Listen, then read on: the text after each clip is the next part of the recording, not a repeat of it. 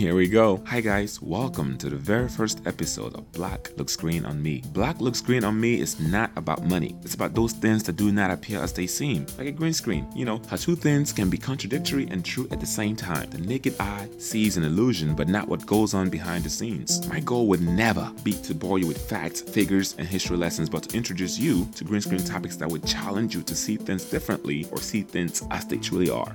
From time to time, we have experts join us for deep dives, and I promise, I promise you will always leave you with something to think about. In this first episode, I'm going in with a bang. I'll be talking about porn.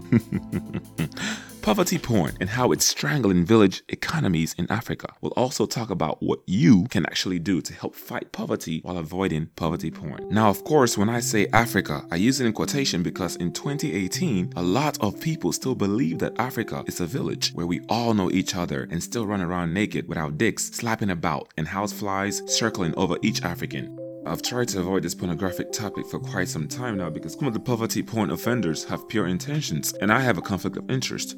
I've experienced and witnessed poverty in Nigeria and then extreme poverty in the United States, so I understand firsthand how poverty porn can provide some much needed short term relief.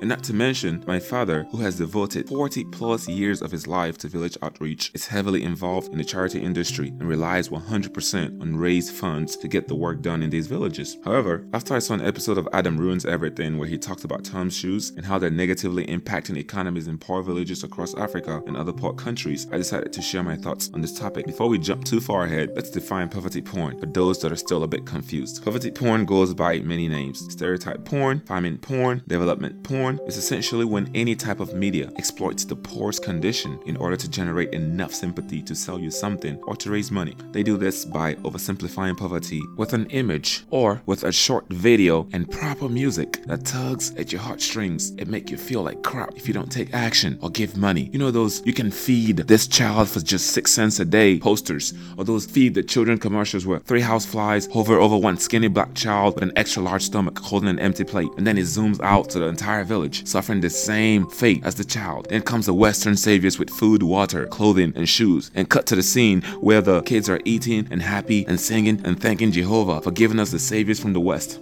That's poverty porn. And you know you've fallen for this over and over again because you, my friend, are the privileged audience. And there's something that feels so good knowing that you gave six cents and saved an entire African village. Chimamanda Ngozi Adichie, a Nigerian writer, summarized it beautifully. Problem with stereotypes is not that they are untrue, but that they are incomplete. They make one story become the only story.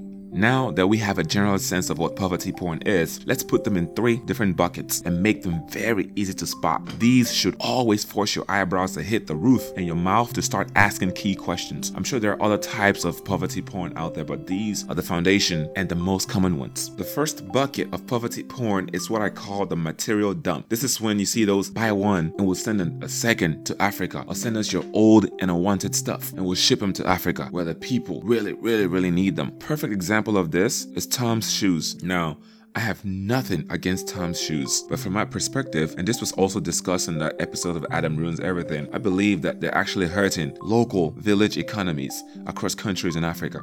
So, you buy one shoe or one pair of shoes and they send a second pair to a kid in a village in Africa or somewhere else around the world that are struggling as well. Now, these shoes cost about $4 to make. You pay $50 for these shoes and they send a second pair that also costs $4 to make to a kid in Africa or on other continents that are struggling as well. So if you do the math, it costs them $8 to make both pairs of shoes and they're taking your $50, so they profit about $42. And then when you see the videos, you see these kids who are just so happy and jumping and jubilating because now they have shoes they didn't have before right?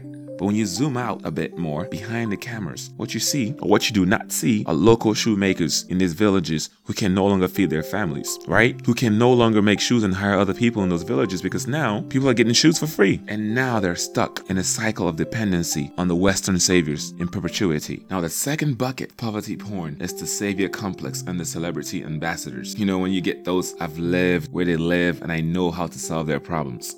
Oftentimes, I see these rich white and non white celebrities celebrities spend a week or even a month in a village or a poor village, and then it's claimed that they have been enlightened and are now the ones to save these poor Africans because they've walked a mile in their shoes and now understand exactly how they live, how they think, how they feel, etc. They easily forget the single denominator that they'll never get to experience hopelessness.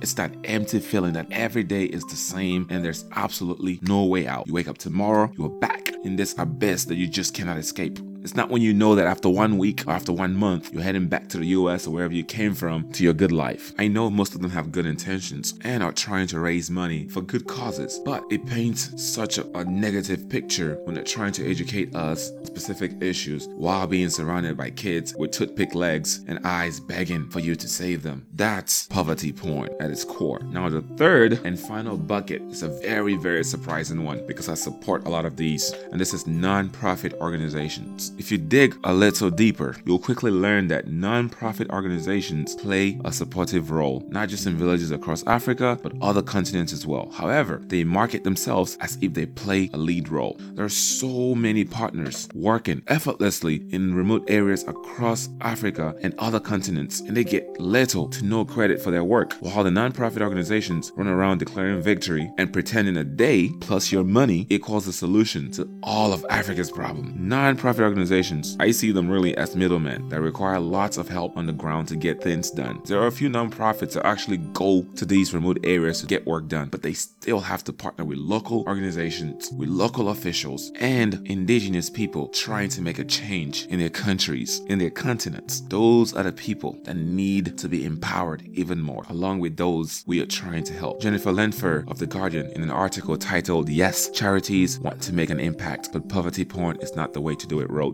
poverty, disease, injustice, and conflict are all heartbreaking, but sometimes the work needed to tackle them is not new, innovative, or sexy. It might be citizens demanding fundamental services like improved healthcare or better roads, or governments better managing their budgets, or pressing local agencies to be more responsive to public concerns.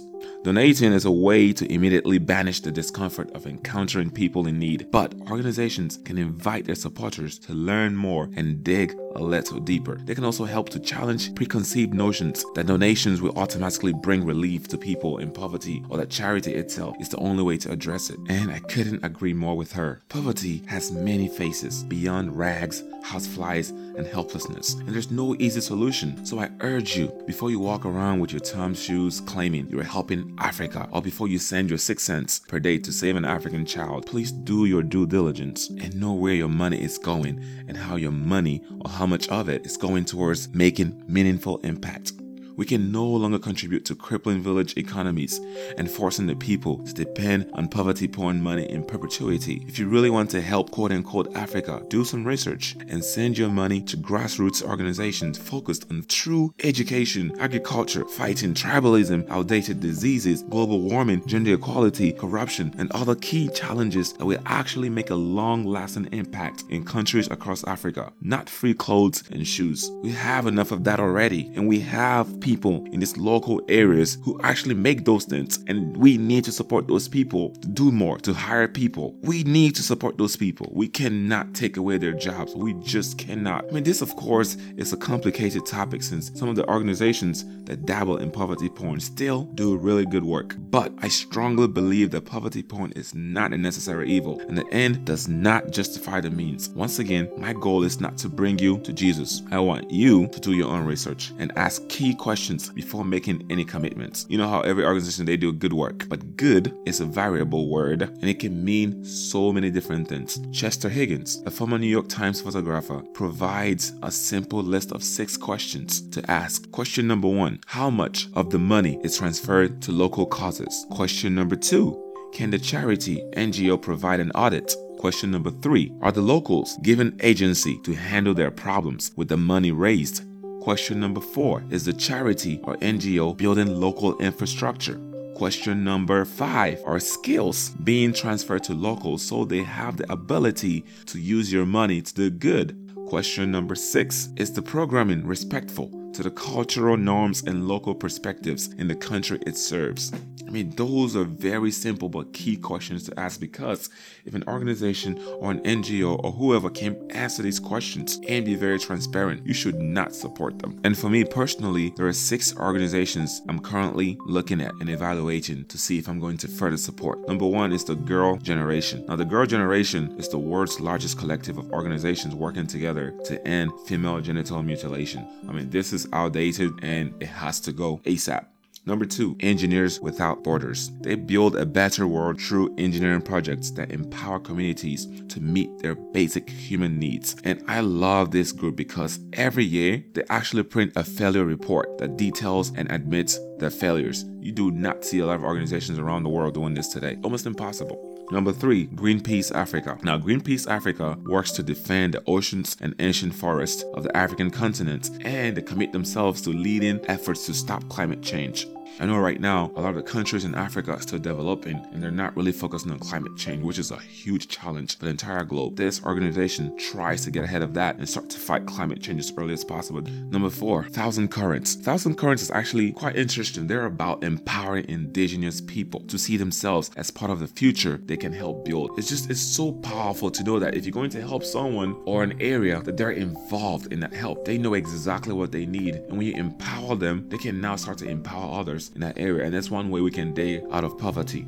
Number five is the World Vision Africa. So, World Vision Africa is a development NGO with lots of programs meant to achieve the sustained well being of children, families, and communities, especially the most vulnerable ones. So, they do anything from health and sanitation to education and disaster response. And they're on the ground actually in, in more than 25 countries addressing the root causes of poverty. And the last organization that I'm currently looking at is African Women's Development Fund. So it's a grant making foundation that supports local, national, and regional women's organizations working towards the empowerment of African women and the promotion and realization of their rights. So they pretty much support women's rights initiative all over Africa and they partner with about 1,200 women's organizations, networks, and coalitions in 42 African countries. 42. We have to get them to 54. All 54 countries because their work is very, very, very very, very important for gender equality. If you notice, all of these organizations that I named really focus on empowering the right people. I read an article once um, where um, the author talks about one of the biggest problems with poverty porn is that it's successful at empowering the wrong person. It tells the donors that because of their position in society and because of their resources, that they have the ability to be the saviors in these vulnerable communities. And then what that does then is it debilitates those who are actually poor because it objectifies the poor people and it defines them by their suffering and then strips them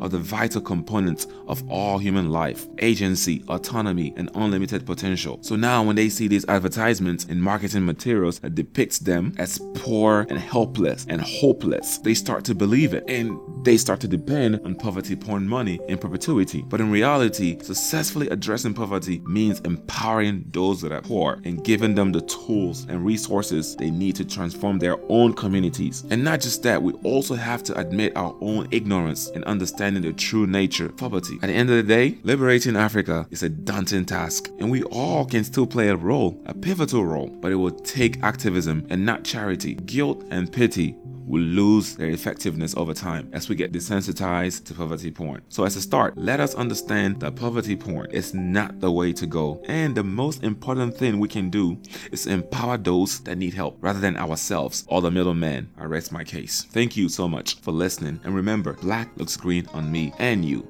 and join us next week as we discuss the land flowing with milk and honey.